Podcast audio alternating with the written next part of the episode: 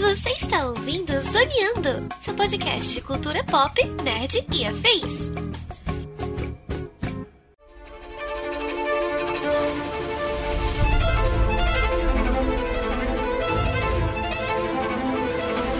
E começa mais um Zoneando Podcast, o seu podcast sobre cultura pop nerd e afins, meus amigos. E aqui, hosteando este programa, aquele que gosta de divertir o porrada e bomba até em filme de feitiçaria, estou eu, Thiago Almeida.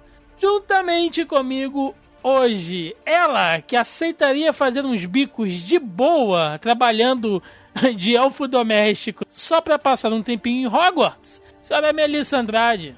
Cara, eu só acho que não tinha que ser Animais Fantásticos, Crimes de Grindelwald, não. Tinha que ser Animais Fantásticos, Crimes de J.K. Rowling. já vamos começar assim, já na abertura? Como é que é? Queridos ouvintes, a Melissa já ficou pistola com o Johnny Depp logo na abertura do programa, percebam só. Não é, então, pra galera já dar uma situada de como é que vai ser. Assim, é, eu tô bem confusa até hoje, mix de feelings foda. Porque quem ouve o podcast esse tempo todo sabe que eu sou Potterfag doente, assim, não, tá, não doente, eu conheço gente pior do que eu. Mas eu sou bem fã. Mas é aquela coisa, né, gente? Eu tenho bom senso e, por mais que eu tenha gostado, nossa senhora, tá cagando no pau foda aí esse roteiro. Pois é, meus amigos, estamos aqui reunidos hoje para falar sobre Animais Fantásticos, né? Os crimes de Grindelwald, como a Mel já citou aí. Ou Animais Fantásticos 2, né? Ou Bichos Estranhos, ou sei lá, como vocês queiram chamar esse filme aí. A segunda linha, né? Que é uma, que é uma expansão aí da franquia de filmes do Harry Potter. Né? É o Harry Potter sem Harry Potter, que é golpe, né? Todo mundo sabe. Mas a gente vai. É o Wizarding World.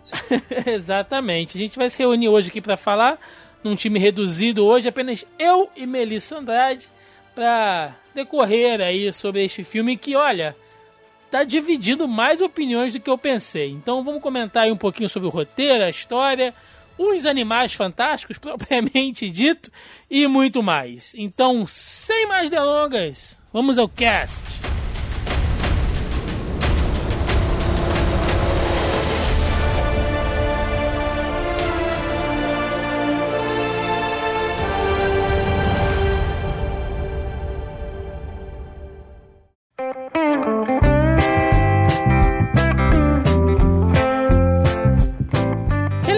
Que estamos aqui hoje um time reduzido, porque incrivelmente poucas pessoas viram o filme até agora, ou não viram o filme anterior, então não se sentiram ainda, digamos, preparados, né? Não que, que, que precise de muito preparo para gravar aqui. Precisa nem de pauta, né, Mel? A gente faz aqui do. Não, olha, cara, a gente é tão foda que a gente trabalha no improviso e funciona. e eu senti que a galera não tava muito confiante, então acho que só eu e Mel realmente aí que, que assistimos e tal estão mais por dentro dessa, dessa pegada. Porque como é que é, Thiago? A gente é verme. Porque nós somos vermes, né? De, de, de bruxinho, de varinha, né? De vassourinha voadora. Então nós viemos aqui para falar sobre o filme. Lembrando né, que nós já gravamos um podcast sobre toda a franquia Harry Potter. Né, não exatamente analisando os filmes, mas fazendo um apanhadão quando a franquia fez 20 anos. Nosso episódio 79 aí do Zoneando. A gente se reuniu lá atrás, né, para comentar os impactos e o que a franquia Harry Potter como um todo, a série principal, né, o que ela mudou tanto aí no mercado literário como no cinema. E acontece, né, que era uma coisa já esperada que a franquia fosse se desenvolver. Eu, sinceramente, pensei que fosse para um outro lado. Na época, né, quando saiu o último filme, eu pensei que fosse uma linha tipo, ou eles vão contar a, a, a, história dos filhos deles, ou eles vão contar a história dos pais deles. Né? Eu pensei, ou vai para um lado ou vai para um outro. E é, todo mundo queria era essa segunda opção, né? E seguiu todo por um outro caminho, né, Mel? Seguiu por é. um outro lado. Todo mundo quer um filme do Marotos, né? Que é o Lupin, o James Porter. Gente, eu não vou falar Thiago. Sinto muito. Vocês sabem como é que eu sou chata com o nome original, então foda-se. Um nome tão é. bonito, tão refinado. Não, é claro, mas não. e todo mundo queria ver, né? O Sirius, o Lupin, né? O, o James e o. Como é que é o nome dele? O Rabicho, né? Que eu acho que fugiu agora o nome dele. O nome do personagem em inglês, gente. Meu, não precisa ser tão purista, vai. tá bom. Não, mas eu sei, mas me deu nervoso agora porque eu esqueci o nome do cara. Aí a Potterfeg. Tá bom, a gente sabe que você sabe, vai. Enfim, que era o tal do, do, do Maroto, né? Que criou o mapa do Maroto, como é que eram os anos em Hogwarts e tal. Mas isso em si já implicava numa série de outros personagens, né? Porque não era só, ah, como é que o Sirius foi parar na casa do James, por exemplo. Porque ele fala, né, que ele fugiu de casa porque a família dele era muito rígida, aquela coisa de é, sangue puro e tal, e ele foi viver com os Potter, que foi a melhor fase da vida dele. E seria interessante ver, tipo, um outro lado, né? Porque a gente não conhece, a gente só conhece famílias ruins. Então os Dursleys aí, que não deixam mentir, os Lestrange também, que a gente vai falar um pouco depois, o Sirius, a família Black, no caso, né? E aí a gente queria ver esse tipo de coisa. A gente teve muito pouco disso, inclusive da própria família do, do Severo Snape. Então, as pessoas queriam. E o lance dos filhos a gente meio que teve, né? Na, na peça de teatro, que ganhou vários prêmios e tal, ainda que tenha muita gente que fale que é um puta de um fanfic. Mas assim, mas, é, são, mas, um mas são, um, coisas, são coisas que não chegam na massa, né, Mel? Porque muita gente nem, nem leu os livros, né? A gente tem que pensar fora do, da nossa bolha nerd que Harry Potter foi uma parada assim muito grandiosa. A gente fica falando que a Marvel, né, mudou o cinema para sempre e tal, mas Harry Potter já trilhou isso antes, cara. Essa coisa do é, universo não, não expandido, deixa os, os trouxas se abalarem. né? Então, assim, a gente fala que ah, tem o livro que contou a história depois, tem a peça, tem o musical, não sei o que e tal. Mas isso é só para quem realmente é fã ou, ou, tem acesso a isso. A grande massa, né, que consome, cara, cinema. Cinema ainda é o público de massa ali. Então, é o que a galera tem de contato aí desse mundo de Harry Potter. E quando foi anunciado que seria baseado no livro, e eu tenho um livro aqui do Animais Fantásticos, eu fiquei pensando, cara, é, os caras vão fazer? Porque ele é exatamente isso, né? Ele é um bestiário explicando, falando sobre vários animais mágicos ali do mundo mágico de Harry Potter. É um dicionário, né? Sim, e aí você fica tipo, como é que os caras vão elaborar nisso aqui? E aí foi a grande sacada, que é, na verdade, contar a história do cara que escreveu o livro, né? Que é um, um bruxo renomado, né? E... Ele é um magiologista. Um magiologista, olha aí. É. Não sabia disso. Então contaram a história dele e através dele expandiram o mundo. Eu achei uma ótima ideia. Né? A princípio. A princípio é uma ótima ideia. é, a gente não comentou do filme anterior aqui, né? Do Animais Fantásticos é, e Onde Habitam, de 2016. Então acho que vale a gente só dar uma recapitulada aqui. Eu gostei muito do filme. Breve resumo. É, um breve resumo aqui. Eu, eu, eu gostei demais porque ele faz uma coisa que eu sempre quis ver, que é expandir o mundo de Harry Potter. A gente tem um, um gostinho disso lá no Cálice de Fogo, né? Quando chegam as escolas de outros lugares, né? De, de outros países e tal. Quando rolou aquele intercâmbio colegial ali, vamos colocar dessa maneira. Mas só com o filme agora é que a gente foi realmente é, é, conhecer que, cara, existe todo um mundo. E eu tô falando mundo no sentido global de, de magos, cara. Estados Unidos, Europa, Oriente, né? E, e, e só por isso já seria é, motivo suficiente. Só por expandir esse, esse mundo mágico aí fora de Hogwarts já me, já me compra a ideia. É, mais ou menos o que o Rick Riordan faz, né? Galera que acompanha os livros aí do, do Percy Jackson, ele começou com mitologia grega, que, que é a saga de, do Percy Jackson, e aí depois tem a segunda saga, que aí ele mistura mitologia romana com a mitologia grega, e aí, tipo, vem um terceiro, que é mitologia egípcia, que são só três livros, e aí vem uma quarta onda, que foi mitologia nórdica. Também são só três livros, e agora ele voltou de novo para mitologia grega e romana, né? Que foram, se eu muito não me engano, A segunda série acho que vendeu um pouco mais do que a primeira. É mais ou menos isso, ele vai expandindo a, esse universo sem se desfazer dos personagens iniciais. Bom, quando eu fui assistir o filme lá em 2016, eu procurei não saber muita coisa, né? Eu, eu, pensei que eles fossem realmente explorar aquele lado ali e tal. A presença do Grindelwald não foi assim, né? Tanta surpresa, mas abordar esse lado, pouca gente talvez se dê conta disso, mas o que ele faz, né? O que o Grindelwald faz é fomentar a chama que vai dar todo aquele contexto maluco para a rebelião do Voldemort, né? Porque são não, pensamentos, são, são, são linhas de pensamento parecidas. Não, é, aí é aquela coisa, o Grindelwald, o que ele fez foi dar abertura para a Primeira Grande Guerra Bruxa, né? Que o que a gente vê do Voldemort é a segunda. Mas eles têm uma, linhas completamente diferentes. E, mas isso a gente vai falar mais pra frente de personagem sim, sim. em si. Mas o gancho que ele puxa é um gancho que traz um personagem que as pessoas gostam e desgostam ao mesmo tempo. Não é que desgostam, mas tem uma birra com ele por causa das coisas que ele fez, que é o Dumbledore. E antes da gente começar, então, falar sobre o segundo filme, o que, que você achou do filme anterior, Mel? Você achou válido? Você achou que foi legal? Foi, foi bom voltar a esse mundo dessa maneira, né? Não exatamente como a gente esperava, mas você achou que realmente foi uma proposta válida? Cara, o primeiro filme eu gostei bastante, apesar de que tem uns furos de roteiro, assim, absurdos, sabe? Mas eu já acho que eu já perdi a conta de quantas vezes eu já assisti esse filme, porque tá passando direto na HBO. E toda vez que tá passando eu assisto, independente se tá no início, no meio ou no final. Né? Pela, pelo saudosismo da coisa, enfim, que a gente já falou aqui no início. Mas eu gostei bastante. Eu acho que foi uma boa para introduzir novos personagens, né? Principalmente esse mundo, assim, eu acho muito que a, a década de 30, que é como se passa o filme, né? 1927 é isso? Não, 1927 é o segundo. É, é mais ou menos por aí, 1926, 1927.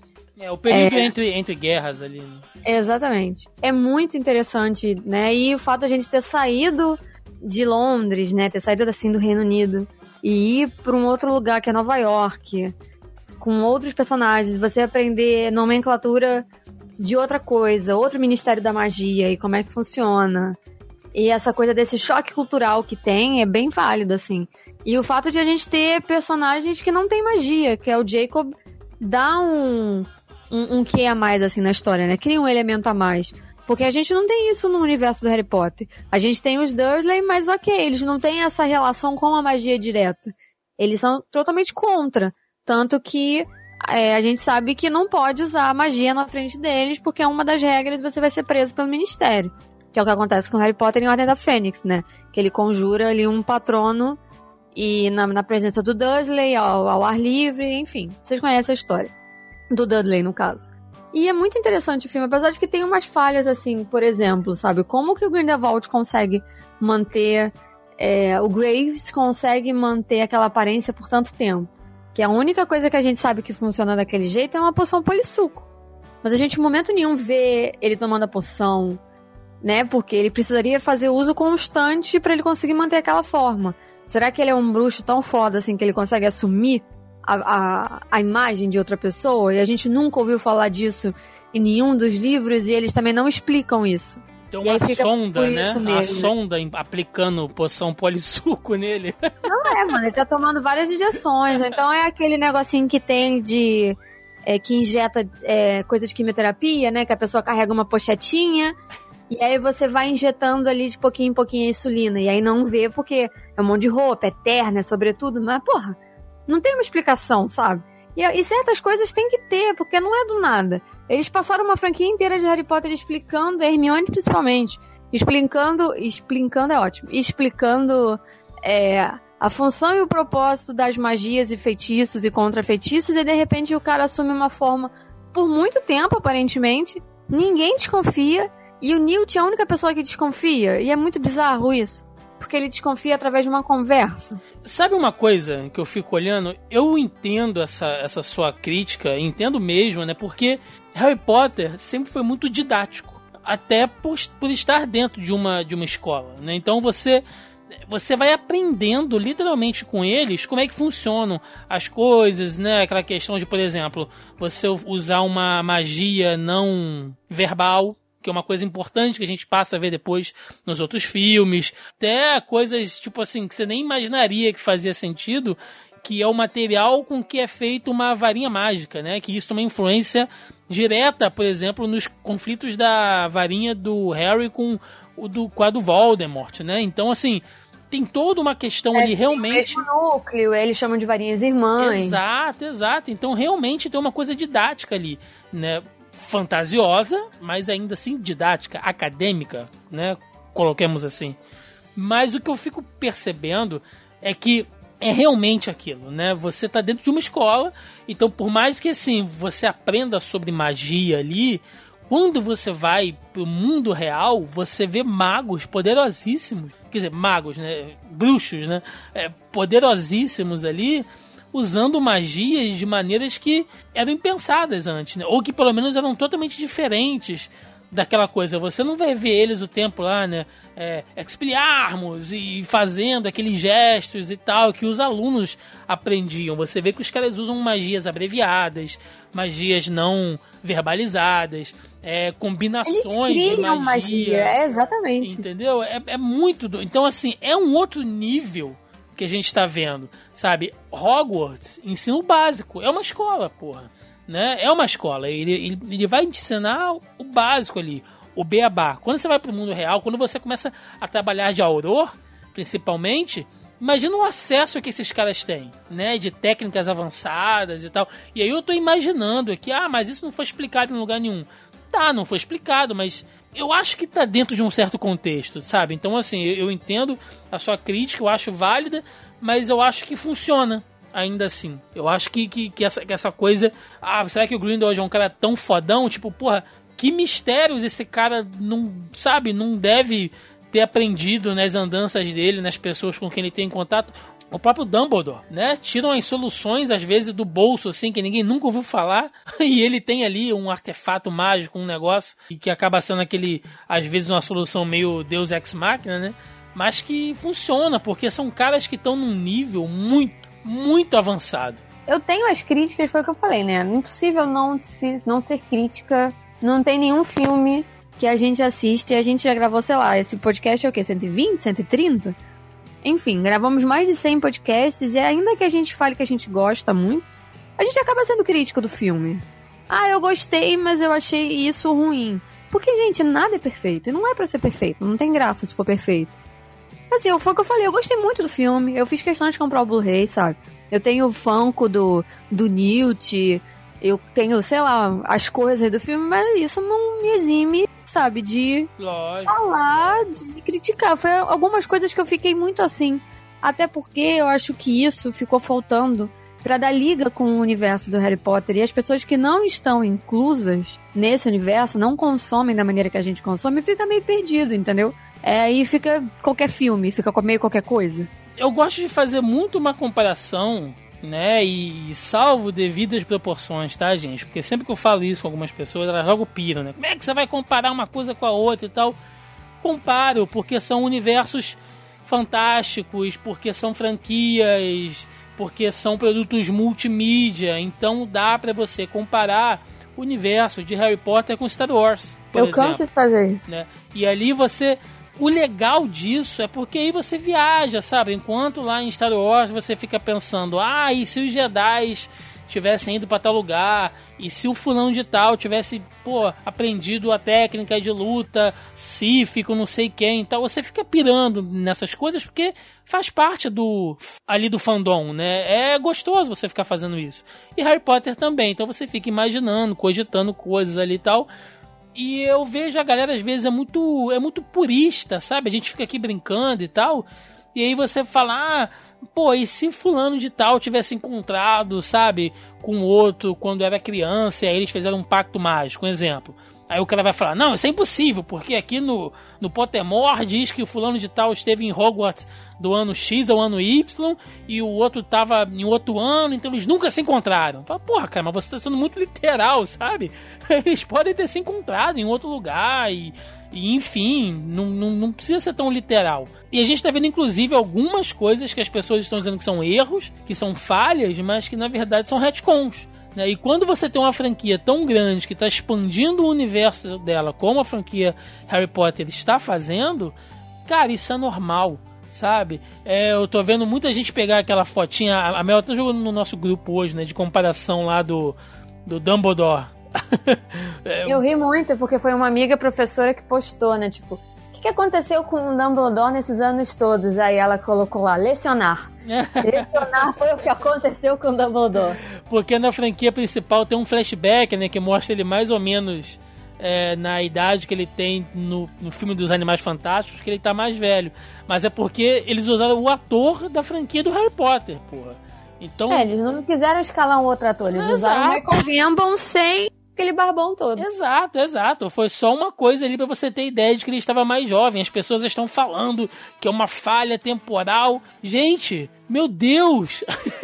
não, é só. Como eu falo sempre, você pode não assistir o filme se você quiser, sabe? Não, e outra você coisa. Não é obrigado só porque você gosta de Harry Potter. E outra coisa, quando eles estavam fazendo os filmes da franquia principal, eles não estavam pensando que, não, daqui a 10 anos a gente vai fazer Animais Fantásticos e vai ser assim.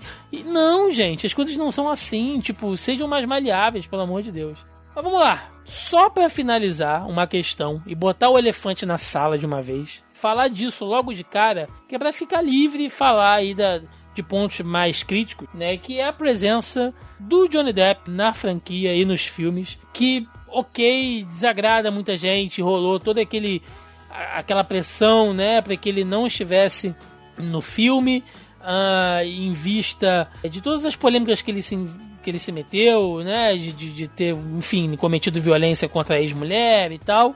E isso desagradou muitos fãs, causou um rebuliço, ameaça de boicote, um monte de coisa. Nós gravamos um programa, inclusive sobre isso aqui, fazendo um outro alto jabá, né? Lá no Zoneando 89, se eu não me engano, 86. 86. lá no Zoneando Podcast 86, né? Pessoal versus profissional. Que é exatamente isso. Como lidar né, com pessoas que a gente admira ou gosta do, do trabalho delas profissionalmente, mas que você sabe que fora ali da, da tela, né, que por trás das câmeras, são pessoas assim que já cometeram atos duvidosos e deploráveis, né? Muitas das vezes. Eu, eu acho que isso incomoda grande parte das, das pessoas. Eu vi que algumas não se importaram tanto, mas você tá no time de pessoas que realmente não gostariam de ver ele ali na franquia, né? Não, cara, por duas razões. Uma é essa aí que você falou, que por mais que ele tenha sido absolvido, não absolvido, né? A palavra não foi essa. Ele entrou em acordo, ele já pagou, então assim, foi o que a gente conversou nos outros casts que você comentou, né? Até quando a justiça da internet vai continuar condenando? Até aí, do ponto de vista jurídico, ok. Ele fez um acordo com a mulher e tal. Mas eu acho, cara, eu não gosto do Johnny Depp. Ponto. Nunca gostei dele. É, não vejo graça nenhuma nas atuações. Então, assim, eu não acho que foi uma boa aquisição pra franquia, porque ele tende a mudar muito os personagens para se, adequar, se, adequar ao que ele quer. Então, assim, não, não gostei. Aquela revelação ali no final, cara, podiam ter deixado o Colin Farrell, que tava mil vezes melhor. Podiam ter adentrado o Colin Farrell no segundo filme, entendeu? Então, não, não, não curti. Não curti por N razões. Eu, inclusive, fiz um texto pro Media Geek falando sobre isso. Que eu entendi o ponto de vista do, do filme e tal, mas que não concordava e não tinha o que reclamar, sabe? O cara tem um contrato, não tem o que fazer, infelizmente para quebrar esse contrato eles, vão, contrato, eles vão ter que pagar uma nota. Eles poderiam ter feito a mesma coisa que eles fizeram com Kevin Spacey, é óbvio, mas eles queriam fazer isso? Não. Então, assim, paciência. Você pode ver o filme e ignorar o fato de que ele tá ali, que foi o que eu fiz. Eu fiz a crítica e eu não falei dele, não falei da atuação dele. Eu nem cito o nome dele. E você pode boicotar o filme, você pode esperar aparecer na locadora do, do, do próprio Jack Sparrow para baixar. Você pode esperar passar na televisão. Então, sabe, você tem as suas formas de fazer o seu protesto e é isso. Pois é, a gente, a gente falou, né, sobre isso também em outro programa aqui. É, hoje a gente está cheio de autorreferência, né? Estamos no, no, nos autorreferenciando aí. A gente falou sobre isso também, né? Até quando realmente vai o peso do julgamento. Tipo, o cara errou, errou. É, não é questão de passar pano, né? Se o Roberto estivesse aqui ia me sacanear.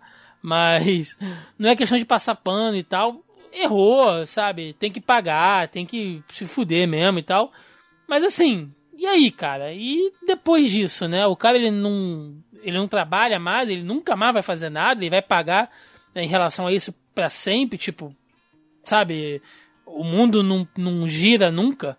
Então, foi, foi como você falou, né? Pelo menos legalmente ele já pagou. É claro que fica uma mágoa, é, é claro que fica um certo ranço, né? Mas eu acho bobeira, assim, e eu não tô querendo desmerecer ninguém que, que tenha realmente boicotado o filme, mas todo mundo é livre para fazer o que, o que bem entender, e acho que todos tem, temos que respeitar a opinião do próximo, né? A opinião do coleguinha, mas eu acho bobeira você se privar de algo por causa disso sabe? Porque as coisas vão continuar acontecendo, o filme vai estar tá rolando, às vezes é uma franquia que você gosta, e eu vi galera que é fã, sabe, de Harry Potter, assim, é maluco por Harry Potter. Ah, infelizmente eu não vou poder ir no cinema porque o Johnny Depp vai estar lá. É, cara, pensa, tipo, ele vai pensa estar que lá. não tem só ele no filme. Exato. Tipo, será que vale realmente a pena você se privar de algo legal de valorizar outras pessoas, outros profissionais por causa de um. Tipo, sabe, infelizmente, é, eu acho um pouco radical nesse ponto. Mas, enfim, foi como você falou, é uma crítica válida para cada um.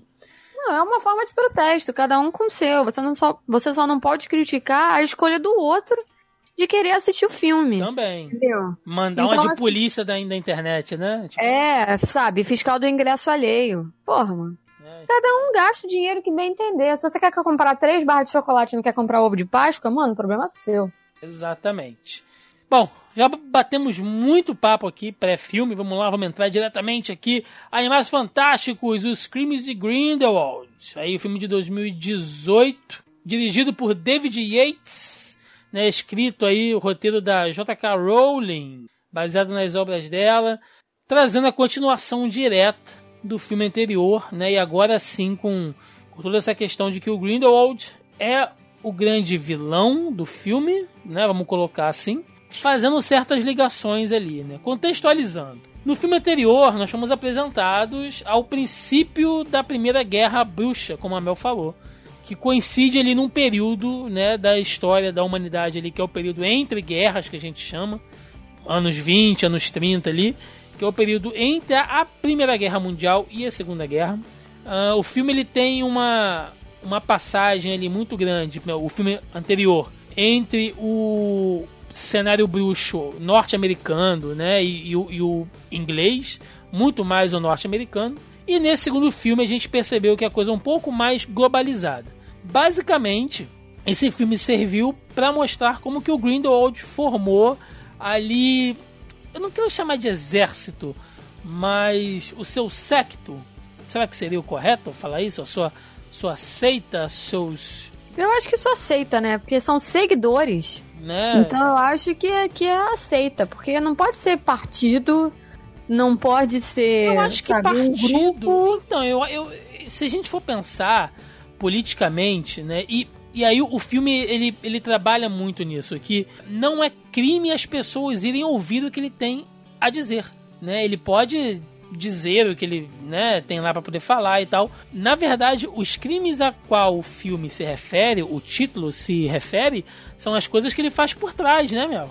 Os, os atentados, as mortes de, de não mage, o uso de magias proibidas, né? Esses são os crimes dele. Ele expor as ideias dele não é necessariamente um crime ali. Não, é, eu acho que o que eles consideram crime, além das coisas que ele faz de forma física para outras pessoas, o crime é ele querer expor a comunidade. Eu acho que esse é o crime maior dele, entendeu? Porque na verdade que essa, essa porra dessa palavra tá no plural, né? Então, assim, eu acho que o crime, além dele tentar expor a comunidade mágica, é ele fazer com que as pessoas se voltem contra os nomage né? Tipo, criar, incitar esse ódio, mas de uma maneira mais sutil, assim. Não, não, tão leviana, apresentando fatos e criando situações que corroborem com as ideias dele. Sim. Basicamente, a gente pode dizer que ele é um supremacista. Né? Você tem um supremacista racial, religioso, e ele, no caso, ele é um supremacista político. Né? E racial também, porque se a gente for colocar aí os, o povo bruxo né, contra os não mage, né, os seres humanos comuns, ele é um supremacista racial E ele acredita que o mundo seria melhor se os mágicos dominassem o mundo, né? se eles comandassem o mundo. Melhor dizendo, porque no discurso dele, aí a gente está pulando lá pro final do filme, mas a gente está falando diretamente das motivações do personagem. Ele acredita que os humanos têm o papel deles, e que é um papel diferente dos bruxos. Ele não está ali para transformar os humanos em escravos, ele não está ali para matar os seres humanos, ele não está ali para conquistar né? Então você vê que, por mais que a motivação dele, aí a gente volta àquela comparação que eu fiz, sejam parecidas com a do Voldemort, ele tem uma linha né, totalmente diferente. Ele entende que os magos, né, os, os bruxos, por serem mais aptos, por serem mais sábios e poderosos, né, eles estão mais ali. É, estão no topo da cadeia alimentar. E ele não perde muito tempo falando as coisas, né? Ele pega e faz, ele entra, tipo, ah, ele não fica ameaçando. Que o Valdemort era muito de, de, de fogo de palha também, né? Ficava falando, falando, falando. E ele não, ele vai e põe a mão na massa, ele suja a mão, ele mata quem ele tiver que matar. Ele não fica se explicando muito. E ele já vendeu tanta ideia de que ele tá fazendo isso pelas razões certas, que as pessoas que estão com ele não acham que aquilo seja errado. Até porque ele usa fatos que corroboram o argumento dele, né? E, cara, a gente tem que fazer um paralelo aqui, né, com, com a política atual. Eu não tô falando só de Brasil, não, gente. Tô falando do mundo inteiro. Né, que a gente está passando aí por um, por um momento político global onde você percebe que as pessoas estão se fechando, né, que as nações estão se fechando cada vez mais em si, que a política está ficando cada vez é, é mais. Como é que eu posso dizer? Menos inclusiva entre os povos, né? E, enfim, por uma série de razões. E você vê que o discurso dele bate exatamente nisso. E esse já é um ponto que eu achei que o filme trabalhou muito bem. Que é o Voldemort levantando aquele, aquele discurso. Aquela cena, cara, do final, quando ele vai estimulando, ele vai, sabe, plantando aquela sementinha, porque ele não é inocente, ele não é bobo, né, para causar a revolta é, em cima daqueles aurores, né, que estão ali para poder prendê-lo, tal daquela coisa de que ah, estamos sendo reprimidos, né? Eles querem nos, nos eles querem nos calar, nos censurar. Ele vai plantando aquilo devagarinho, devagarinho, até que os magos que estão ali, que os que os bruxos, gente, eu vou só falar mago é bruxo, tá? até que, que os bruxos que estão ali, eles se revoltam e começam a atacar e, o, e os aurores atacam de volta, ele usa isso como um argumento. Vocês estão vendo? É exatamente aquilo que eu falei que eles vão fazer.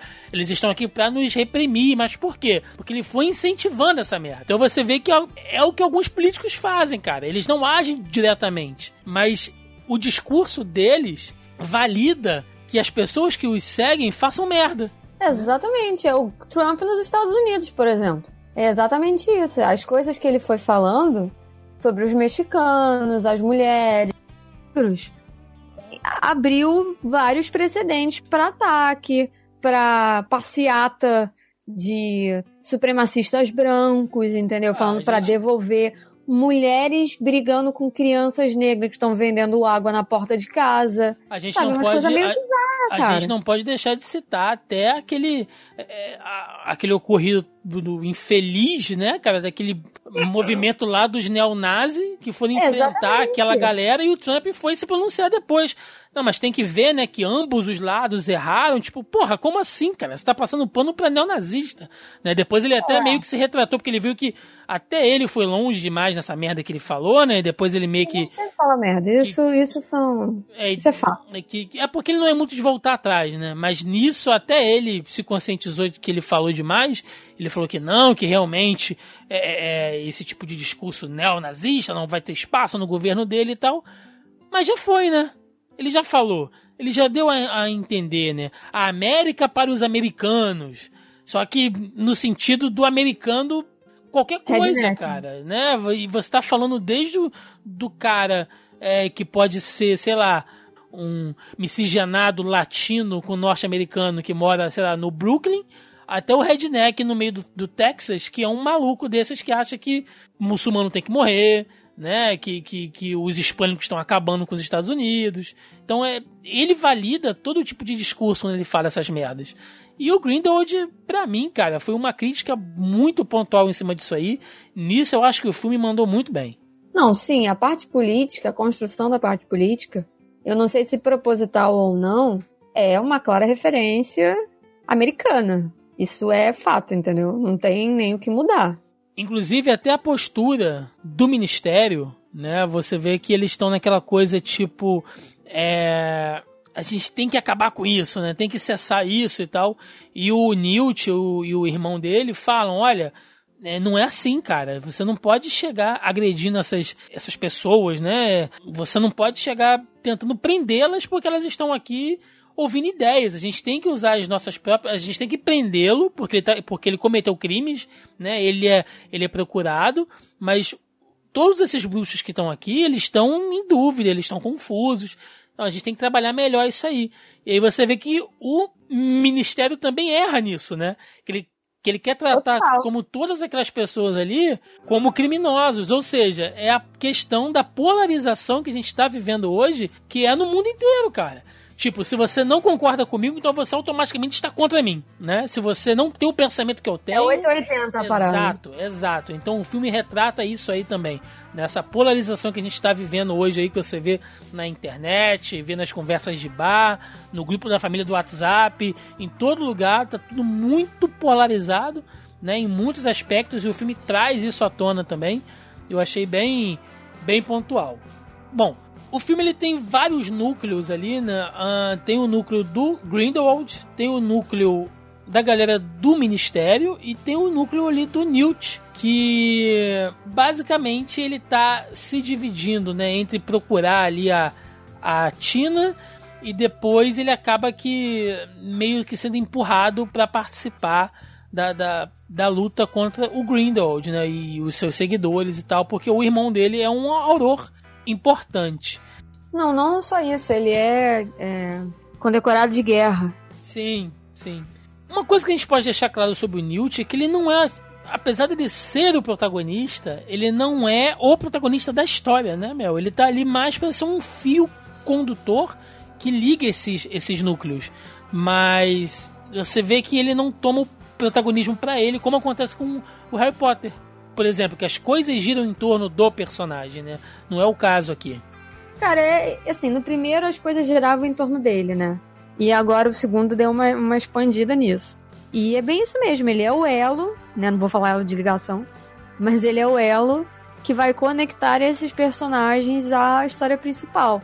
E esse filme responde uma série de coisas, né? A gente não vê que ele não estava à toa em Nova York que mais uma vez o Dumbledore mexeu os pauzinhos dele lá, né? Mexeu as varinhas e mandou o cara para lá atrás do Grindelwald porque sabe, ele sabe que ele, ele mesmo não pode fazer isso por uma série de questões. E uma coisa interessante que eu aprendi na internet, aprendi na internet ótimo, mas eu tava lendo e dei uma pesquisada e tal, é, falando sobre o personagem, né? Todo mundo acha que ele é meio avoado e tal, mas na verdade o Newt, ele tá em algum ponto ali no espectro do autismo.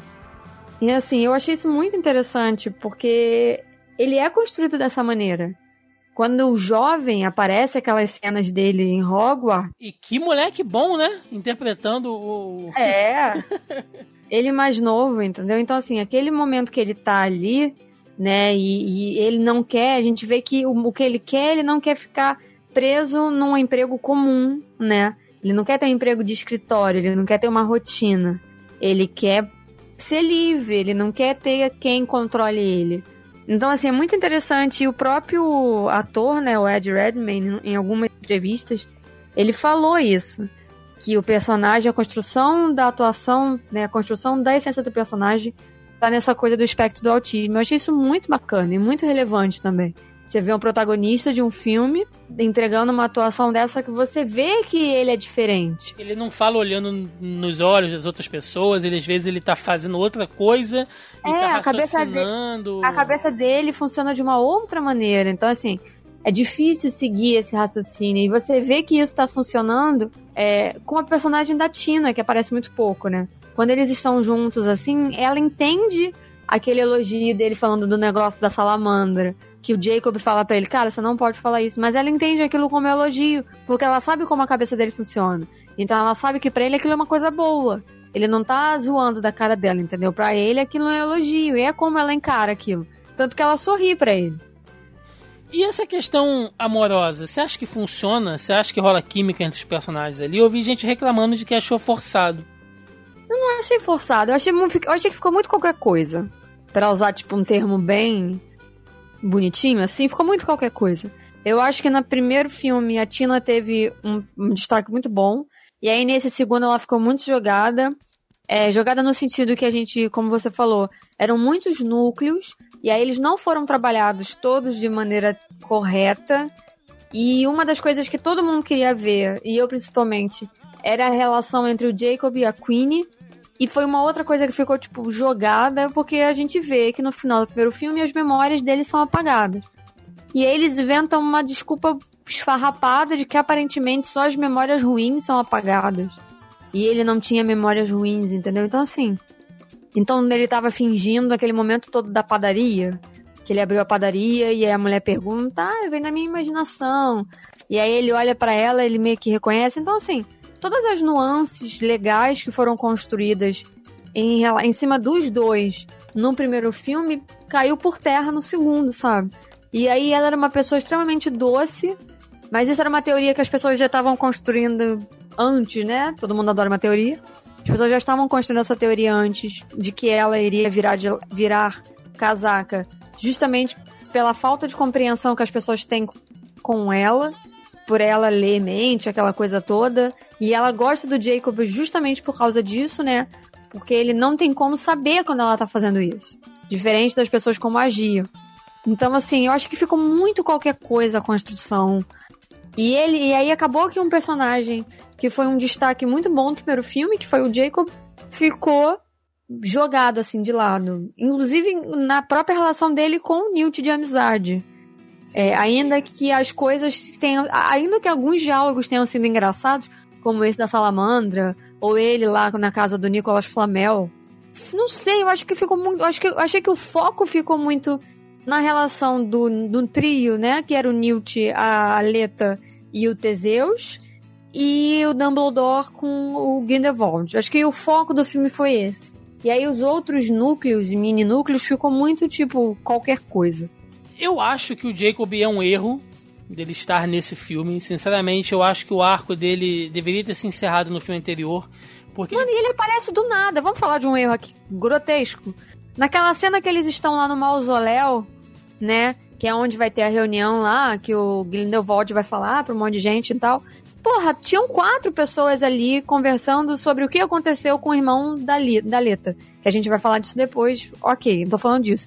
Caralho, de repente a cena corta e aí abre uma porta e o Jacob tá lá e ele entra. Que, que momento que ele tá ali, entendeu? A gente só vê o cara chegando no, no, no cemitério. E de repente ele tá no mesmo lugar que todos os outros. É, não tem esse motivo nenhum. Ele, ele, ele é e o alívio. É um cemitério grande pra caralho, mano. E de repente o cara tá exatamente aonde eles estão ele é o alívio cômico, tá? Isso claramente é o alívio cômico, mas ele se tornou o alívio cômico desse filme, porque no filme anterior, anterior ele era mais do que isso. Ele era o orelha, né? Ele, ele era o espectador ali. Ele era o não mais dentro daquele mundo, né? Ele representava cada um de nós ali, dentro daquele mundo, vi, vivendo um pouquinho, né? Se tivesse acabado o filme, né? E começado esse filme, sei lá, com a Tina, com, enfim, com a, com a Tina não, com a Queenie mandando, sei lá, um cartão postal pro Newt com a foto dela e o Jacob, tipo, ah, estamos juntos, apareça um dia, venha nos visitar aqui, sabe? Se ela tivesse feito isso, tivesse tido essa cena, beleza, você já teria entendido que, ah, que bom, eles ficaram juntos. Tipo, não precisa mais inserir esse personagem, ele não tem mais lugar dentro dessa história, sabe? Tudo que ele fizer ali vai ser ou para manter o alívio cômico ou para atrapalhar, causando erros assim completamente Apesar de ser um é, filme de ficção, você não pode botar qualquer coisa. As coisas têm que fazer sentido dentro não, das regras que são apresentadas, né? E ele não faz sentido nenhum ali. É um erro ele estar ali. Não, então, a gente tem essa, essa questão, né? Mas não era isso que eu ia falar. Além do alívio cômico, é essa coisa de que os filmes precisam ter um romance para se desenvolver. E a gente já viu numa série de filmes que não precisa acontecer para o filme se desenvolver. E aí, sabe, tem uma série de filmes que funcionam sem que os personagens precisem ter uma ligação amorosa. Tudo bem que o Newt e a Tina façam sentido, porque ela casa com ele e aí eles têm dois filhos. Até aí, ok, isso faz parte do canon, tá? Né, que é uma coisa que a gente vai discutir não tanto, eu espero, porque tem vários buracos aos quais eu não consigo preencher todos. Mas a irmã dela, nem tanto. E aí, porra, tem que necessariamente fazer casal com casal. E aí o fato de que o Newt tava na casa delas com outro cara e tem que fazer parzinho, sabe?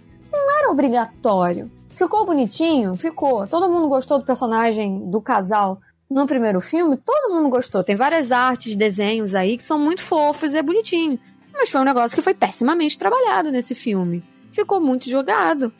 Mas eu achei, assim, ao mesmo tempo eu achei interessante o fato de que isso foi usado para mostrar a virada da personagem o Jacob ficou muito jogado e a Queen acabou crescendo mais, que é o que acontece quando os dois não estão no mesmo nível de evolução e desenvolvimento dentro de um filme, né? A gente vê essa virada dela, de que ela tá cansada de se esconder, ela tá cansada de, de seguir regras que ela acha que são torpes ou ruins, enfim, da maneira que ela enxerga lá. E essa foi a teoria que as pessoas criaram, e eu inclusive coloquei isso num texto que eu fiz pro Media Geek, falando justamente isso, que ela ia ficar cansada de ter que se esconder, por causa das leis dos Estados Unidos dela não poder ter relações com Nomage, e ela vai pro lado do Grindelwald, porque se todo mundo for liberto, ela vai poder viver o romance dela numa boa. Além de parar de ter que se esconder, né? Tanto que ela não precisa ter que não ler a mente de ninguém. O Grindelwald usa ela justamente para isso, sabe? Ah, o que, que ele tá pensando? Ela não precisa, tipo, para de ler a mente dos outros. Então, porque deve ser um esforço muito grande. E a gente vê isso com os mutantes, com os X-Men. É, né, essa coisa de que você, o que, que o outro tá sentindo. A Jean Grey passa muito por isso. O professor é, Xavier também. De você ter que esconder uma habilidade, sabe? Suprir uma habilidade é, gasta muito mais, exaure muito mais do que se você tivesse controle sobre ela, que é uma coisa que ela não tem. E outro personagem também que vive o tempo inteiro nessa doideira que é ter que se controlar, né, cara, de não ter uma vida comum, que foi uma coisa nova, pelo menos eu acho que isso não tinha sido abordado nem nos livros antes, você pode me corrigir aí, que é a questão do Credence, né, do Ezra Miller, com a coisa lá do Obscurial, né, Obscuros, enfim, que eu acho que isso foi inventado nessa nova linha, né, no Animais Fantásticos, que acabou sendo outro ponto-chave aqui.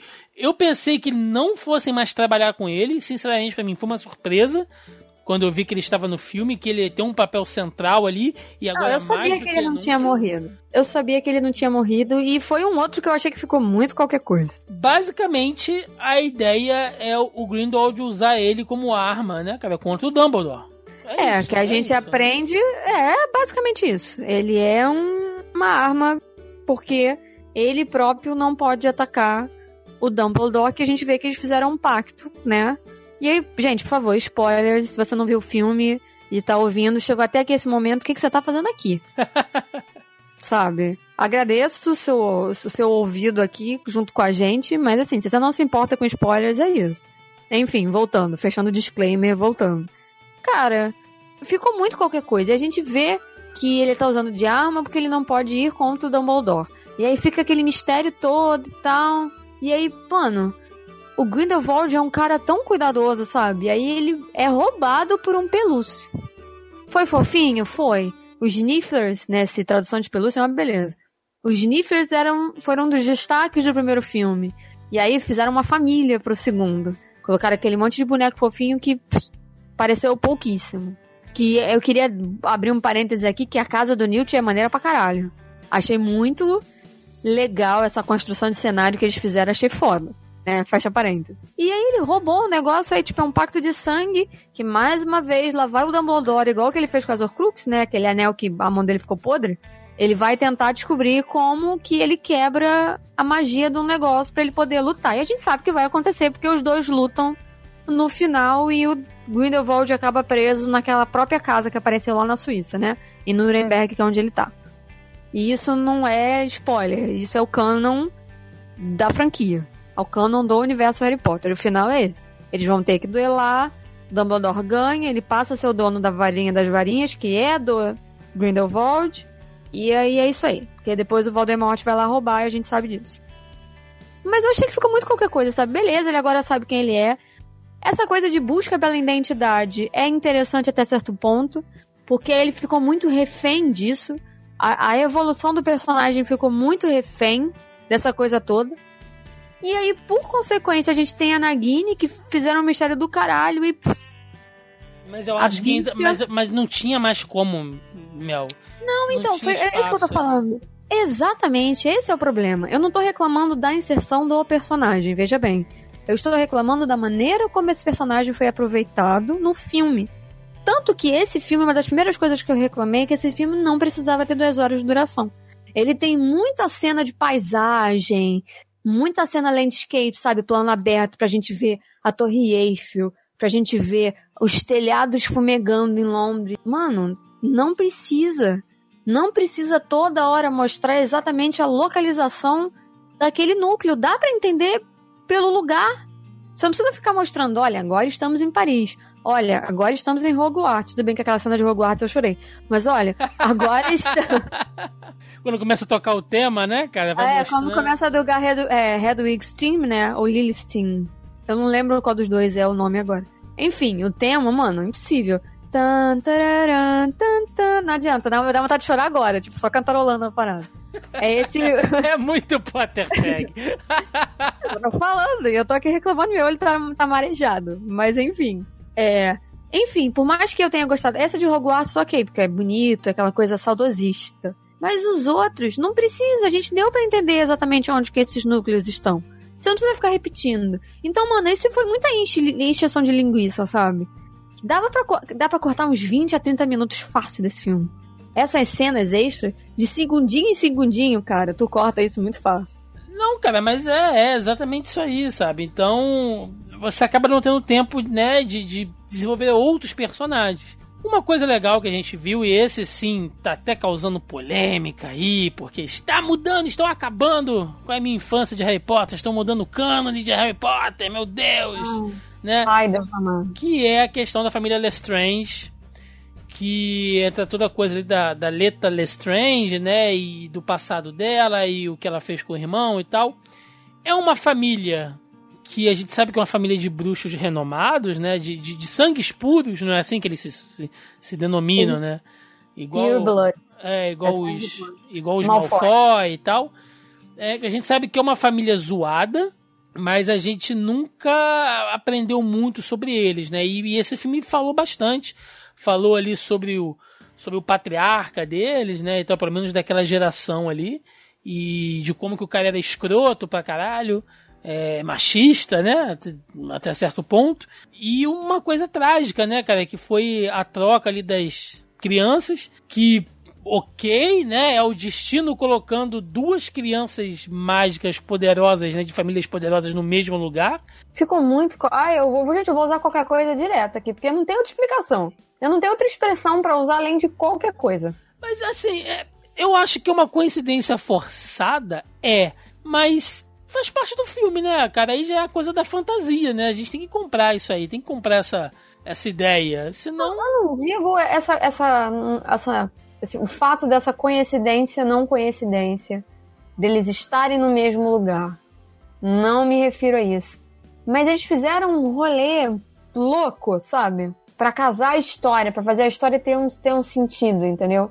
Porque uma das bases que eu falei é o fato do Credence estar procurando saber das origens dele. Porque se ele é de fato de uma família bruxa, e a Mary Lou, que era a mãe lá no primeiro filme, né? A Samantha Morton. No fato da Mary Lou ter adotado ele, então, tipo, da onde que eu vim? Essa pergunta é muito válida, principalmente em relação a pessoas que são adotadas. Isso sempre acontece. É um ponto de partida para N filmes, eu não vou citar nenhum aqui agora, porque na certa passou algum na cabeça de- do ouvinte. Mas assim, foi o que eu falei, ele fica muito refém disso. Aquele lance que ele vai encontrar com a. Ela é uma elfa, não é? Ela é mista, né? Ela, ela é meio humano, meio elfa. É, ela é mestiça. Mestiça, isso. Essa palavra é horrível, mas eles usam isso no filme. Ela é mestiça, no caso, né? É, acho que é humano. É isso mesmo, ela fala, né? Meu pai era humano, minha mãe era uma elfa, ou ao contrário. Não vou lembrar agora o certo. Mas enfim, dando continuação. Aquilo ali é muito interessante. Quando você acha que aquele mistério vai ser resolvido, aí vem um cara que tá infiltrado e aí mata ela e você fica, mano, a personagem acabou de aparecer, sabe? Isso que é efeito dano colateral na parada, sabe? Morre porque a gente não vai ter mais serventia para você. E aí a explicação, cara, eu achei a explicação muito corrida. O filme é grande sem necessidade, e aí quando você tem que ter uma explicação, uma coisa muito mais detalhada, é muito corrido. Muito corrido. E aí você fica, peraí, você. Nesse caso, como tá citando muitos nomes, e a gente vê isso direto com Game of Thrones, a gente, o, o espectador precisa de um tempo para assimilar. Você precisa de um tempo. A gente sabe que a família Lestrange é famosa por causa da Bellatrix, certo? Bellatrix, que era uma grande seguidora de Voldemort lá na, na, grande, na Segunda Grande Guerra. E a gente sabe que ela tem esse nome por casamento. Mas nem todo mundo sabe disso. Todo, quando Sirius fala que ela é prima dele, porque o Rodolfo, que era o marido dela, é primo dele, consequentemente ela é prima, foda-se, sabe? Você não sabe que ligação que tem isso. A gente acha que ela é da família, que ela é nasceu na família e não que ela foi agregada à família. Então, assim, é muito nome e a gente precisa de tempo para assimilar aquilo ali. É muita gente, é muita família, é muito nome e assim. E aí eles têm esse negócio de árvore é, genealógica que a gente viu isso na cara do Sirius lá, lá em Grimald Place tem aquele aquele papel de parede gigantesco com a família, né? E cara, são várias teorias e você fica muito perdido, entendeu? Porra, como nessa, que ele pode Nessa parte começa a ficar uma coisa meio Game of Thrones, né? Porque as famílias vão se misturando entre elas ali. É, aí você fica, não, peraí. E aí você sabe, por A mais B, porque isso é falado em Harry Potter algumas vezes, que famílias puras só se casavam com famílias puras. Não havia essa mistura. E aí o Sirius foi colocado para fora de casa justamente por isso. Porque ele gostava do, do Potter. E ainda que os Potter sejam famílias pura, bruxo, eles eram amigos de pessoas que não eram, então eles eram mal vistos na comunidade. E aí, por isso que a família Black não gostasse que o Sirius andasse com James, né? E aí isso é explicado, mas obviamente são coisas, são nuances que você tem que lembrar várias e várias vezes, ou só se você é muito fã. Tá, ela é da família por casamento, mas cara, você não associa isso em momento nenhum, entendeu? Aí você fica, a Leta só nasceu porque o cara jogou um feitiço em cima da mãe dela, que era casada com outro cara. Olha a confusão. Olha o que procode necessário. É muito doido, é muito doido. E aí, para fechar, antes da gente ir para as perguntas aqui, né, do nosso grupelho, a história termina então com o Grindelwald conseguindo tudo que ele queria, que foi. Porque basicamente é isso, né? O vilão ganhou o filme. Ele formou a seita dele e recrutou a arma contra o Dumbledore. Agora, a revelação dele ser um. dele ser da família do Dumbledore, né? Dele ser um Dumbledore. Que plot twist, cara, escroto. Que coisa, não? eu, eu, eu, ainda não sei se eu gosto ou não dessa ideia, porque no cânone a gente sabe. É verdade que isso é, tipo, é caô, entendeu? A gente sabe que o Dumbledore tem dois irmãos, né? Teve a Ariana, não é isso? É, ele é o filho do meio. Ele é o filho do a meio. A gente tem o, o Aberforth, que aparece no, na segunda parte do último filme. A gente tem ele, que ele é o filho do meio. E a gente tem a Ariana, que era a irmã mais nova. Que morreu. E que, e que morreu por alguma. Ela mata a mãe. Ela faz um feitiço que não dá certo. A mãe morre. E aí ficam só os três e ele não quer voltar para casa para cuidar da irmã. Porque ela tinha problemas mentais e por isso que ela nunca ingressou em Hogwarts porque ela não tinha condições de enfim, de aprender com as outras crianças, tá? E, gente, eu não tô criticando nem tô falando nada, eu tô repassando informação. Porque se ela era uma criança especial, eu acho que Hogwarts não estava equipado o suficiente para ensiná-la magia. E aí eu acho que ela fica muito doente por esse acidente em casa e aí ela acaba morrendo. Que é por isso que o Aberforth não gosta do irmão porque parece que ele não quis largar os estudos e os projetos dele de grandeza, que é por isso que ele fica amigo do, do Gellert. Eles têm uma mente muito parecida, até um ponto de virada que a gente desconhece na, na vida do Dumbledore. Eles, têm, eles, são, eles se tornam amigos por causa disso. Ele tem essa coisa de grandeza. E aí a gente não sabe em que ponto que isso vira. E o Aberforth se ressente do irmão por causa disso. E aí ele acaba saindo para ir cuidar da irmã até o falecimento dela. Então, assim, os laços são estremecidos por isso.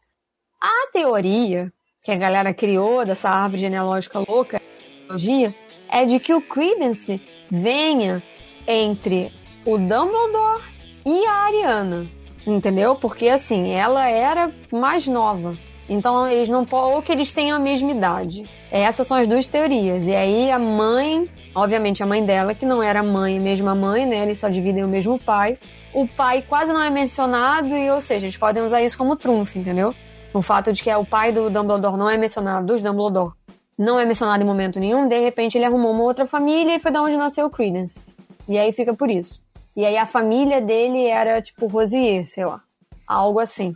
Ou, ou ele pode ser se, simplesmente de uma outra família Dumbledore, né? Ele não precisa ser necessariamente é, é, é do pai e da ele mãe. Pode ser um primo, ele é, pode exatamente. ser um primo, ele pode ser um. Sei lá, qualquer outra É, coisa. mas o, o, o Grindelwald fala em irmão. Tipo, seu irmão, não sei o que, ele usa essa palavra, Ele, entendeu? ele fala irmão, eu não lembro agora. Ele fala, ele fala, irmão, seu irmão não quer que você tenha essa varinha. Então ele é fala isso pra ele. É complicado isso aí. Então, assim, vai ter que. Isso vai mexer no cânone, sabe? Isso é uma coisa assim que eu acho. Foi como eu falei, né? Certos retcons, né? De você mexer ali. É, data de nascimento. Tinha uma galera reclamando que alteraram a data de nascimento da Minerva, porque pra ajustar o fato dela, né, já trabalhar ali em Hogwarts. É, então, e foi bom você falar isso, porque eu puxei um link aqui, né, do site Animagos. Obviamente é um site especializado em Harry Potter. que está falando justamente disso, né? E aí ah, o título é Minerva McGonagall, que é a minha personagem favorita e, consequentemente, faz aniversário junto comigo. É, está de acordo com o canon. E aí o rapaz aqui, que é o Igor Moreto, que foi o que escreveu o, o texto, ele dá uma série de, de informações para explicar isso. E aí a conta que ele fala é que existe um gap, existe uma lacuna no trabalho da Minerva em Hogwarts. Eu vou resumir porque eu não vou ler isso tudo, mas é o seguinte: ela vai para Hogwarts, mas ela entra para o ministério. Então assim, ela não entra direto para trabalhar em Hogwarts. Então, quando é, ela não deu aula pro Tom Riddle, né, que se transforma no Voldemort, por exemplo, mas o Dumbledore já lecionava lá. E ele, ele, ele lecionava justamente transfiguração, que é a matéria que ela pega depois, e aí depois ele passa pra defesa contra a arte das trevas. Tá acompanhando o raciocínio, né? Pra eu não. Sim, sim, sim. Lá. Então, e aí o que que acontece? No segundo ano dos Pot, do Potter e da Lily, dessa galera, é quando ela vai trabalhar lá. Né? No caso, assim, ela tem 46 anos de alto. Tem uma história do, Potter, do Pottermore, são os livros extras que saíram só de forma digital, que fala que ela casou e ela vai pro cara com um cara pra estudar, não sei o que, ela tenta engravidar e não consegue. Nesse período todo, ela tá trabalhando no mistério. E aí, ou seja, ela só chega a trabalhar de fato em Hogwarts por volta ali de, entendeu? Entre 1910 a 1927. Ela trabalha esse tempo ali, depois ela sai por qualquer razão, e aí tem um hiato de 46 anos e ela volta em 73. E aí ela continua de 73 em diante, entendeu? Mas assim, tem um outro ponto também que a gente não sabe que idade que ela tem. E até então ela só era monitora, ela não era professora de Hogwarts. Tem esse ponto também. Porque ela começa a dar aula de transfiguração. E quem dava aula de transfiguração quando o Tom Riddle tava lá era o, o, o Dumbledore. Ele não era o é, Defesa contra a das Trevas, entendeu? Era um outro professor. Então, assim, aqui tá dizendo, ó, que aos 46 anos de ato, ó. Vemos no filme que Dumbledore é impedido de continuar dando aula no ano de 1907. Sabemos que depois, quando Tom Riddle está em Hogwarts, Dumbledore dá aula de transfiguração. Podemos deduzir então que a mudança de cargo aconteceu em 27, que é o ano que se passa os crimes de Grindelwald, que é o filme que a gente tá falando. Aí tá dizendo, é muito provável que porque Dumbledore agora volta ao cargo de transfiguração, McGonagall perca sua função e saia de Hogwarts. Faz sentido, entendeu? Uhum. E aí, ou seja, ela, ela não fica um- o tempo inteiro lecionando. E ela também não fica o tempo inteiro na mesma coisa. Né? Então, assim, ela começa de fato. Aí a gente sabe que 95 é o ano que se passa os acontecimentos de Harry Potter, ali na década de 90, né? De 93 a 95, por aí. Não esses, desses dois aninhos só, mas nesses anos é o que começa. Termina em 97, se eu não me engano, que é a última batalha, né? Começa em 90 e termina em 97, porque são sete anos letivos. E assim, tem um gap aí, tem uma lacuna, então ela não tá esse tempo inteiro. Então ainda faz parte do canon, né? E aí eles falam isso, entendeu? Que ela não tá ali. Ela começou em 45, ela tava em 38, então ela volta. Então ela não tá esse tempo inteiro ali. Ela tava na década de 20, entre 1917 e 1927. Aí ela sai e aí depois ela só volta de novo, entendeu? Em 38 ou 45. Ou seja, tem uma lacuna aí a ser preenchida, ela não tava esse tempo todo. Ou seja, é toda uma questão para explicar que tem a justificativa de você fazer mas, um enfim, ajuste. De qualquer jeito, são coisas que não falam, entendeu? É, mas assim. É, é Isso é não muito... é detalhado, então realmente fica aberto e tal. Então, assim, é uma coisa muito mais simples do que você mexer em algo que já tinha ficado estabelecido e tem importância dentro do cânone da história na saga principal, que são os três irmãos lá que compõem a família lá do Dumbledore, cara. Então você colocar mais uma questão ali, isso vai ter que ser muito bem explicada nos próximos filmes. Bom, vamos aqui, antes de finalizar, para o nosso grupelho do Facebook. Lembrando que, se você novo ouvinte, está ouvindo pela primeira vez e não faz parte do nosso grupelho do Facebook, você está dando mole, é o primeiro link na postagem logo abaixo do nosso player. Clica, venha fazer parte do nosso grupelho aqui no Facebook, onde toda semana eu faço um, um post né, com a nossa pré-pauta, ou seja, eu falo do que a gente vai gravar e a galera colabora aqui com comentários, perguntas, xingamentos, enfim, né, o que vocês quiserem colocar. A pauta do nosso podcast é totalmente colaborativa com vocês, nobres ouvintes. Então, eu tô surpreso que a galera meteu um rage foda aqui em cima do, do filme. Eu não sabia que tinham tantos haters de Harry Potter aqui. Uh, tem muito comentário, galera. Muita coisa a gente já citou durante o programa que vocês falaram, tá? Então vou só dar uma passada por alto aqui. Uh, o Rafael Lima ele comenta, né? Por que o Warner não tirou o nome Animais Fantásticos do, do título? Bom, eu acho que, como eu falei, né? Ele é para deixar claro que esses filmes são da linha do Animais Fantásticos, né? Se mais tarde eles forem contar as histórias, sei lá, do, do, do pai do Harry Potter, né? Lá dos marotos, vai ter um outro nome. Aí vai fazer, sei lá, mais três filmes, mais quatro filmes. Aí vai ser uma outra linha, vai ter um outro nome. E sem contar que os Animais Fantásticos, que a gente falou pouco deles no, no filme, eles têm participações importantes, né?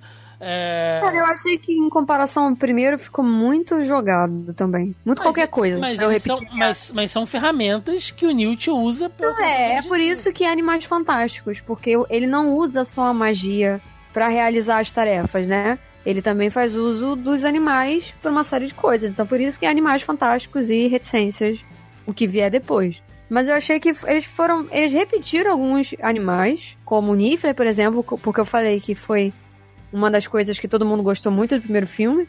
E aí trouxeram ele de novo mais bem treinado dessa vez, né? Porque ele obedece mais o Newt do que no primeiro filme que ele tava fugindo. E, mas assim, eu achei que ficou. Eu achei que podia aparecer, tipo, ter uma serventia melhor, entendeu? O Juan Nunes colocou aqui: o filme ser esteticamente lindo é o suficiente para relevar um roteiro e personagens fracos que ninguém mais se importa?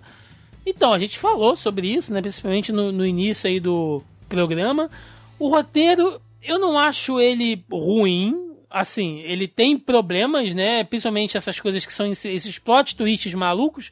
Mas que, como ele é um filme do meio, Apesar que terão mais, mais filmes, né, Mel? Não, acho que não vai ser uma trilogia, né? São cinco filmes? Não, são cinco filmes. Então, é, é um vamos filme... combinar que os filmes pares da franquia não são bons, entendeu? Mas o filme ali... do Harry Potter que é bom é um, 3, 5 e o 7. O 7, parte 2, obviamente. Uhum. E no caso é o 8, mas aquele é filme par. Enfim. Mas é um que é dividido em dois, então ainda é filme ímpar, tá valendo. E no caso, o primeiro desse é muito bom e o segundo não é tão bom. Então, assim, os filmes pares não são. Mas ele, mas ele é um filme de continuidade, né? Então, assim, se acabar e não explicar por que, que certas coisas foram acontecendo, aí sim, ele foi um filme falho. Mas como são muitas coisas ali, são sementes que estão sendo plantadas para serem usadas depois, a gente espera que seja assim, até porque a própria J.K. Rowling, que está cuidando da porra toda, ela não vai dar um vacilo desse com a própria história. Então eu acho que ainda é muito precoce pra gente massacrar muito o roteiro do filme. Já os personagens a gente falou. É, teve destaque para personagem desnecessário e personagem importante que poderia e tinha que ter sido mais trabalhado, não foi. Então, eu acho válido essa crítica sim. Eu gostei muito dos irmãos, assim, era uma coisa que eu queria ver. E eu gostei muito dessa relação dos irmãos, assim. E uma outra coisa que salienta, uma coisa que eu falei lá no início, do fato do Newt estar no espectro do autismo, é que ele enfatiza que o irmão dele gosta de abraços.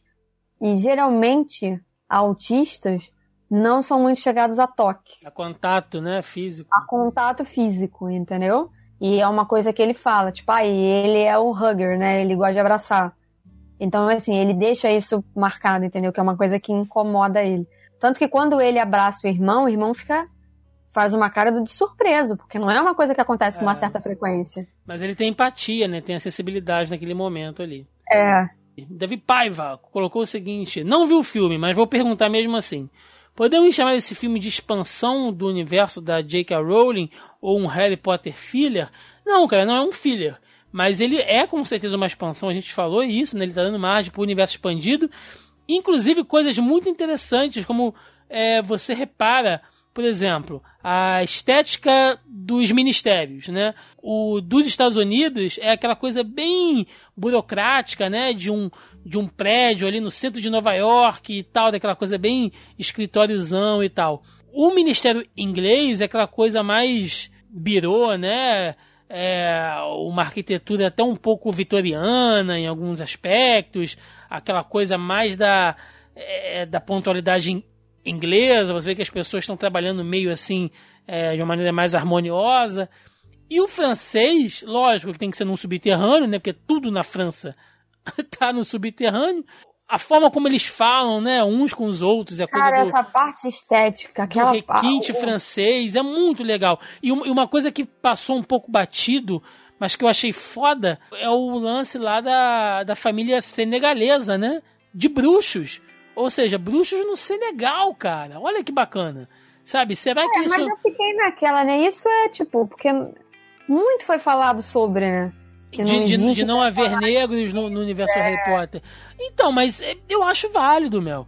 Tipo, e se aparecer mais sobre isso, sabe? E se aparecer. Não, eu acho super válido, Né? mas assim, foi porque rolou uma cutucada ali, né? Ah, rolou, Essa mas o importante é, assim, que agora tem, né? E que isso abre margem para outras coisas. Eu, eu quero ver mais disso, sabe? Eu quero ver é, bruxos orientais, eu quero ver bruxos africanos, eu quero ver bruxos latinos, por que não? Né? É, Brasileiros. É, não, já a J.K. Rowling já falou que o próximo filme vai se passar no Rio, né? Olha aí. Não sei não, hein? Vai ter um tal de assalto à varinha aqui que não tá, tá de brincadeira.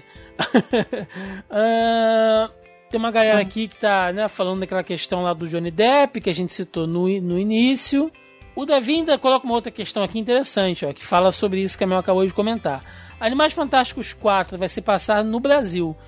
J.K. Rowling agradecendo seus fãs tupiniquins que engolem qualquer coisa que ela escreva? Acho que não, Davi. É Cara, assim, a fanbase de Harry Potter é muito fiel, mas é uma fanbase que cobra muito também. Sejamos justos. Eu acho que mais chata que a fanbase de, de, de, de Harry Potter é só Star Wars e Game of Thrones, cara.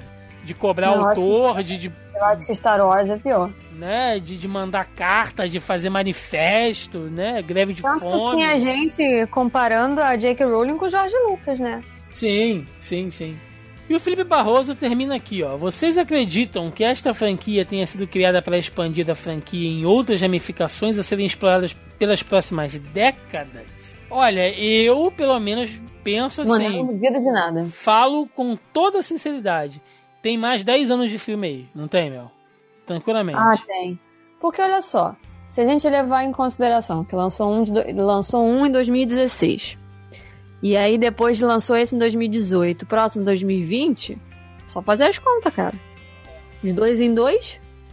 E aí ainda vai ter aquelas outras questões que a gente falou. Eles podem depois contar a, a história pós Harry Potter ou antes do Harry Potter ali da, da família dele, né? Então, no mínimo, você pode fazer mais umas duas trilogias tranquilamente ali, sem, Com certeza. sem esperar muita coisa.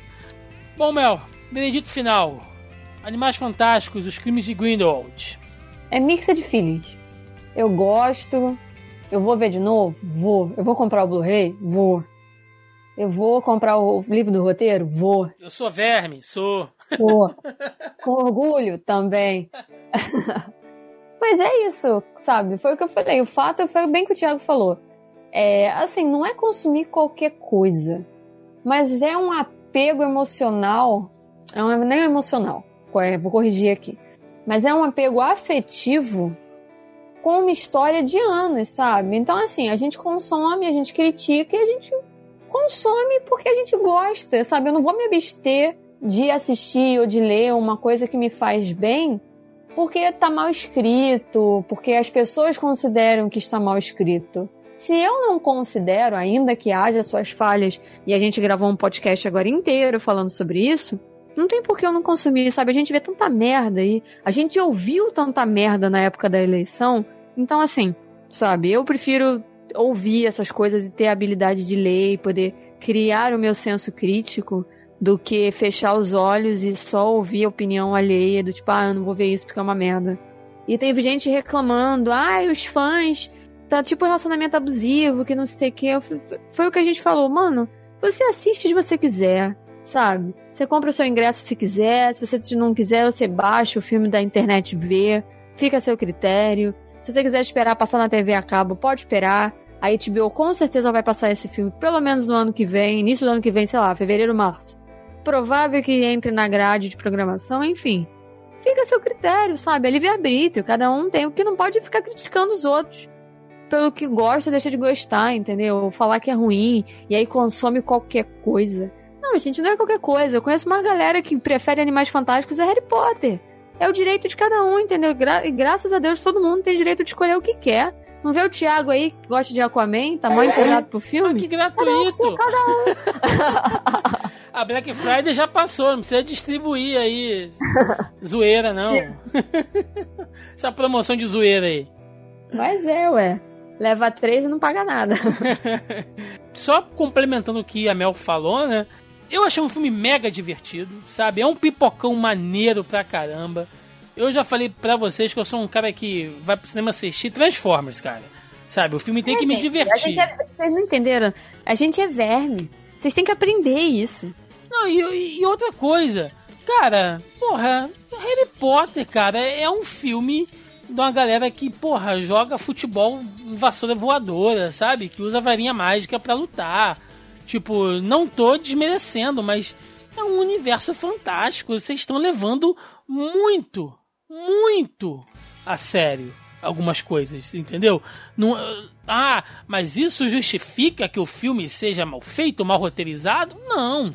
Sabe? Eu acho que você pode ter um filme divertido que não seja um filme sério, apesar da história se levar a sério. Vocês entenderam o que eu quero dizer? Ele não é um filme, não é um drama baseado em fatos reais, sabe? Mas, ok, ele tem que ser bem feito, tem que ser bem produzido. Ele é um produto que você está consumindo, você está pagando por aquilo, então tem que te entregar um negócio legal, concordo. Mas, cara, vamos baixar aí um pouco essa, essa cobrança, sabe? Por ser uma coisa então, assim, eu sei que fala com o sentimento de muita gente e tal, mas quando você começou a assistir Harry Potter, pelo menos a maioria de vocês, vocês eram crianças, cara, eram adolescentes, não tinha esse senso crítico todo e gostaram, sabe? Se você pegar o, os filmes antigos, tem as suas falhas também, tem os seus problemas também, sabe? Então, é, é, relaxe um pouco em relação a isso. A trilha sonora é maravilhosa. Puta que pariu, que trilha sonora para mim se destacou na batalha final, lá no cemitério, e logo no início, na fuga do Grindelwald, cara, aquela batalha aérea com aquela música ah, cheia de esporro, sabe? E a tempestade se misturando, os sons da tempestade se misturando com as batidas, né? Com, com, a, com a orquestra que tá tocando. Pô, é muito legal, sabe? Você viaja naquilo ali. Então, gostei demais da trilha sonora. Visualmente o filme é lindo puta direção de arte, meu irmão. Pelo amor de Deus, isso aí ninguém pode reclamar. Os CGIs são competentes. Então é um filme bem divertido para você ir é, assistir sem compromisso e que beleza, tem os problemas que a gente falou, né? Tem uns plot twists malucos, tem uns personagens jogados, tem as coisas que ficam meio sem explicação, mas eu acho que muito disso ainda vai ser explicado, vai ser justificado, porque como a gente disse aqui, é um filme intermediário. Então eu acho que ainda certos pontos ainda são muito cedos para serem julgados. Mas é isso. Animais Fantásticos, os crimes de Grindelwald. Vamos lá, vamos pro encerramento. Vambora! Vamos!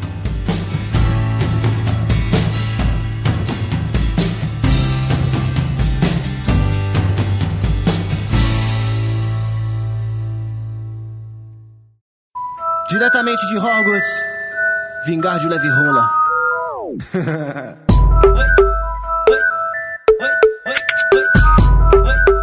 E chegamos ao final de mais um Zoneando Podcast, onde comentamos aqui sobre animais fantásticos, os crimes de Jack Sparrow. Não, sacanagem. Os crimes de Grindelwald, trazendo o Johnny Depp aí, odiado duplamente, né, por ser o vilão e por ser o ator. Mas, ser enfim- vilão dentro e fora das telas. Mas enfim, né? Acho que valeu o programa de hoje. Rendeu, né, Mel? Apesar de sermos só nós dois aqui, rendeu A mais. gente, a gente sempre faz isso. Ah, é só nós dois, vai ser rapidinho, a gente fala pra caralho. Mas é porque o, o, o tema abre, né? E a gente acaba citando outras coisas aqui que não são necessariamente só o filme, né? Acaba. Porque é um universo muito rico, né? É um fandom muito rico. Então a Com gente é, né, acaba falando de outras coisas também. Mas é isso. Espero que vocês tenham gostado. Melissa Andrade, recadinhos aí. Gente, me rola lá no Media Geek, que a gente tá cheio de colaborador novo, então tem bastante conteúdo essa, entrando essa- já essa semana. Semana que vem também. Tem, graças a Deus, tem um monte de gente pra colaborar aí. Pesquei uma galera de jornalismo. Então, vai ter bastante coisa nova, vai ter um monte de lista agora, os piores filmes de 2018, os melhores filmes de 2018, o que que vem de bom pra 2019, essa coisa toda, todo mundo adora uma listinha. E é isso, vai lá, mediageek.com.br, deixa lá o seu recado, a sua curtida, seu like, dá uma passada lá no Facebook. Eu tô sempre colocando uns posters, uns banners, tudo em alta resolução pra você ilustrar seu papel de parede do computador, do celular, capinha aí do Facebook. Então passa lá, deixa seu joinha e, como sempre, se você for um troll, eu não tenho comida pra você. Bom, recadinhos aqui de sempre. Ah, mais uma vez, se você não faz parte do nosso grupelho do Facebook, entra lá, acessa. Primeiro link aí na postagem, logo abaixo do nosso player. Venha fazer parte aqui da nossa família do Zoneando Podcast, aqui nossos amigos, onde rola várias discussões lá, divulgação, enfim. O grupo está sempre bem ativo. Canal do YouTube, tá rolando bastante vídeo lá, tá bem movimentado. A gente tá postando coisa da BGS ainda, tá postando review, tá postando entrevistas. Cara, não para, a gente tá postando bastante coisa. Aí, é, agora com a, com a ajuda lá da Carol e do Léo, que estão me dando uma força fenomenal, né? Indescritível. Então a gente tá conseguindo produzir muito mais o conteúdo bem bacana. Eu tô gostando muito do que a gente tem feito. Então, acessa lá o nosso canal no YouTube, vou deixar o link aí também. Lembrando que o Zoneando Podcast agora já está no Spotify, apesar dos problemas com o feed que não está puxando alguns episódios. Eu sei, gente, eu sei. Estamos tentando resolver, tá? Mas a grande parte aí, mais de 100 episódios já estão disponibilizados lá no Spotify. Então, quem quiser ouvir, seguir a gente por lá também, assina lá a playlist do podcast, né? Manda pros amiguinhos, né? Muita gente fica assim, ah, eu não quero botar aplicativo de podcast, ah, tem que baixar, não sei o quê. Pô, não tem no Spotify? Tem no Spotify, filha da puta, agora tem. Acabou a desculpa. Então manda pro seu amiguinho lá, agora nós estamos no Spotify também. Fora isso, CCXP chegando, estaremos por lá, fazendo nossa cobertura anual, como sempre. Ah, fiquem ligados aí lá no nosso grupo, principalmente, para saber de alguma atividade que a gente for fazer por lá. Enfim, galera, é isso. Deixem nos comentários aí a opinião de vocês, o que vocês acharam do filme, todas as polêmicas, né, dentro e fora da telinha, o roteiro e o que vocês esperam mais desse universo que Animais Fantásticos está trazendo aí no do Potterverso, né, o, o micro-universo dentro do macro-universo aí de Harry Potter. Wizarding World. Exatamente. Então é isso. Ficamos por aqui e até semana que vem. Um abraço e até mais. Valeu! Tchau, tchau.